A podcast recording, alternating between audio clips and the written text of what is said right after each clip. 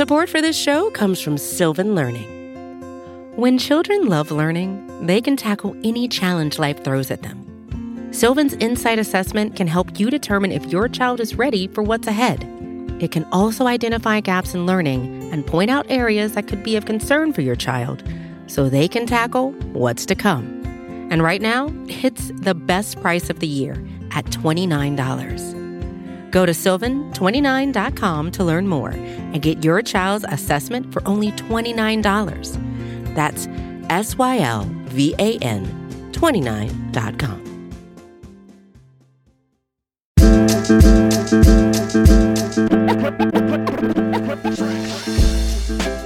All right, Buffalo Bills fans, welcome to another episode of Breaking Buffalo Rumblings. Anthony Marino here with you once again, talking everything Buffalo Bills. Into the offseason we go. Yes, I know there's still football being played, but for me, uh, it's different this year. The remainder of the playoffs is Super Bowl, all those things.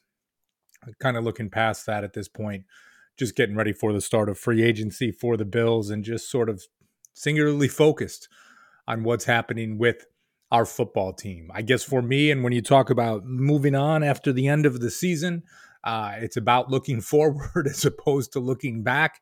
And I am just going to look forward at this time. So I appreciate you uh, tuning in and joining me on the podcast today.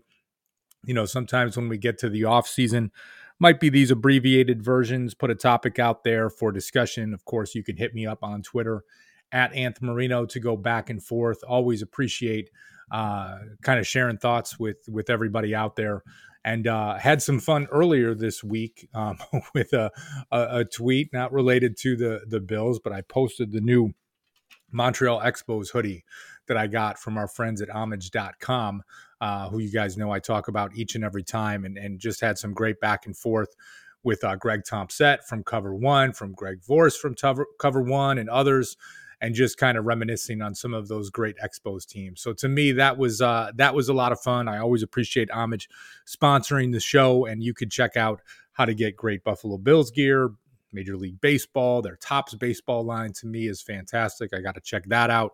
NBA, pop culture, pretty much you name it, they've got everything covered.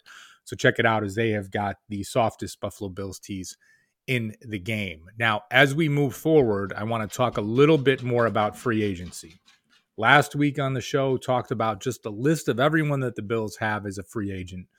And it's a pretty long list as we look at this thing. And of course, right now, the Bills are probably projected to be about $15 million over the cap. We know that there's some things that they can do to make some room with some potential uh, contract restructures, most notably uh, for Josh Allen, can make one move and free up like $21 million.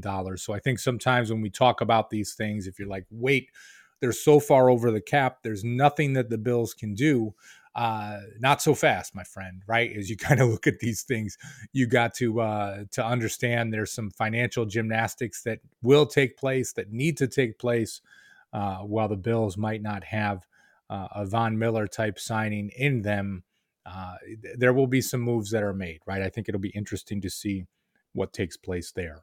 Um, one of the most interesting topics of conversation, we did talk about it last week, is going to be around Tremaine Edmunds, right? Tremaine coming up at the end of his rookie contract, right? This was his fifth fifth season with the Bills, and he is a free agent.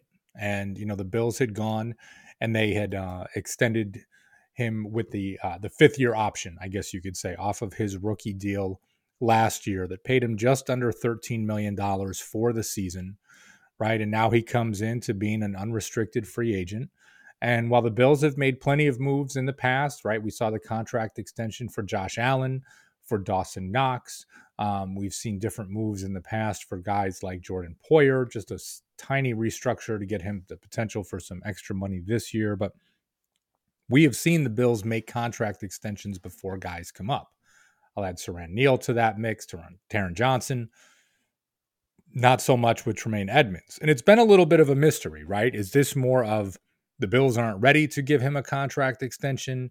Is it he's looking to play things out and see if he can, you know, kind of capitalize on, uh, you know, on, on who he is and what he might be able to command in the open market?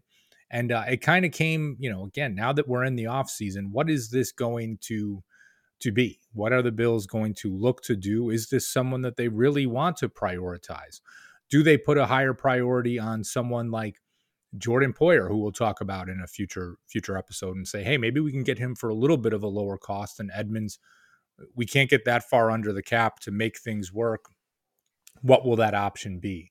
Um, both Sean McDermott and Brandon Beane speak glowingly about Tremaine Edmunds. It seems like any opportunity they get, certainly in their end of season press conferences that they had, that, you know, and I don't have the quotes here, but right, just in listening to it, it's like, okay, these are two guys that it sounds like to me that they are interested in re-signing. again, what Edmunds' take is, what he wants to do, I have no idea. He might look at things in Buffalo and say, listen, I have not gotten that contract extension yet. Let me test the waters. Let me see what I can do. Still hasn't turned 25 yet. We will wait and see. Now, part of why I wanted to speak about this on the show this week was Mike Ginnitti from Spotrac.com um, was on with Howard and Jeremy on WGR 550 AM earlier this week. And he was talking about the state of the Bills, state of the roster when it comes to free agency, different things that they can do to free up money, talking about pending free agents. Um, and I always enjoy Mike's work. I mean, it's funny, right? Like during the season, I'm not spending any time on Spotrac. I'm, I'm not reading many of his articles or what's going on. As soon as the off season comes, Spotrac is my go-to to look at different free agents, different market values, where things fall for players. Uh, and this interview taking place this week, it sort of flipped that switch of just like, all right, let me go down this Spotrac rabbit hole and spend some time on the site and see some different things. But when Ginnitti was talking with uh, with Howard and Jeremy, you know, they spent a decent amount of time talking about Edmunds, which you would understand, um, and what he would expect for a contract and he did clarify some things, right? Because on the site, they list the market value for Tremaine Edmunds to be four years, just over $44 million for an average of $11 million a season. Very much in line with the contract that Matt Milano received in Buffalo. And, you know, you think to yourself, like, okay, um, obviously Matt Milano having a fantastic season, being named to the All Pro team, first team All Pro, fantastic, everything that you see there. But I think many of us have always thought like you're not going to get Tremaine Edmunds back with his production at his age, um, with his physical talents that he has at $11 million a season. And Ginnitti did clarify a lot of this, which I, I, thought was a good thing, right? He was saying, like, listen, this is what we put the value at based on the position, based on who the player is. This is how we would would really calculate that piece, not so much what we think he will get. And as he noted, he said it just takes one team to offer him 15 to 17 million dollars per per year or higher that can throw some things out of whack. I mean, we all saw Roquan Smith's contract extension around 20 million dollars a year. Is that the new bar? I do not know. Like we do not hear from Tremaine Edmunds often, right? So there haven't been those opportunities where beat reporters have asked him and said like hey what is your intention do you want to be back in buffalo do you even where you could get a vibe right not that you're expecting him to come out and say anything too crazy or too specific but just what would that look like so now we wait right until free agency opens or if the bills look to do something in advance of that are they able to create the space are they able to re-sign him do they want to re-sign him or do they look at it and say hey this has been five great years, but if we're going to free up these assets, we've got to go in a different direction. For me, it's a little bit too early when you talk of the sting of the uh, the loss to the Bengals to think and see what the Bills should do, or what at least I think they should do. I find myself in the trap of being like, don't worry about the defensive side of the ball. The defense is good enough. You've done enough there. Get some rookies in place or whatever it may be to you know, to replace some of the guys that you might be losing and really sink your assets into the offensive side of the ball. I think that's just more of a fan in me right now. And again, kind of reacting to to the struggles of the Bills offense. So I, I don't want to get into my own kind of narrative, I guess you could say, if I think the Bills should re-sign Tremaine Edmunds or not. But it is something that we will remain to see. And I think uh, he's been a bit of a you know a hot topic among fans there's games where he looks great. There's others where fans and, and reporters and folks will look at it and say, you know, he leaves a bit to be desired. I mean, honestly, that is with any player, right? You you're not going to have perfection each and every week. Um, but I am really curious to see what happens with him in Buffalo, what Brandon Beane and Sean McDermott decide to do. And, uh, you know, has certainly been an important part of the Bills' defense. I mean, basically on the field almost 100% of the time, unless it's a blowout or he's dealing with injury. From the injury standpoint, and I, I had to go back and look at this, he did miss three games this season. He missed, uh, let's see, it was week five against Pittsburgh, the 38 to 3 victory. Uh, you know, nothing too bad happened in, in that one, obviously, with a blowout victory. Um, he went down with the injury in the second half, in the first half against Minnesota. Uh, that game that was absolutely bonkers, and you noticed the difference.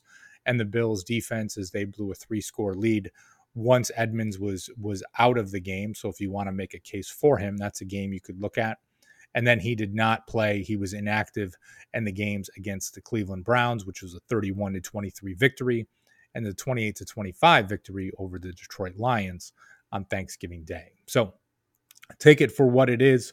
Um, Tremaine Edmunds certainly going to be the hot topic of conversation.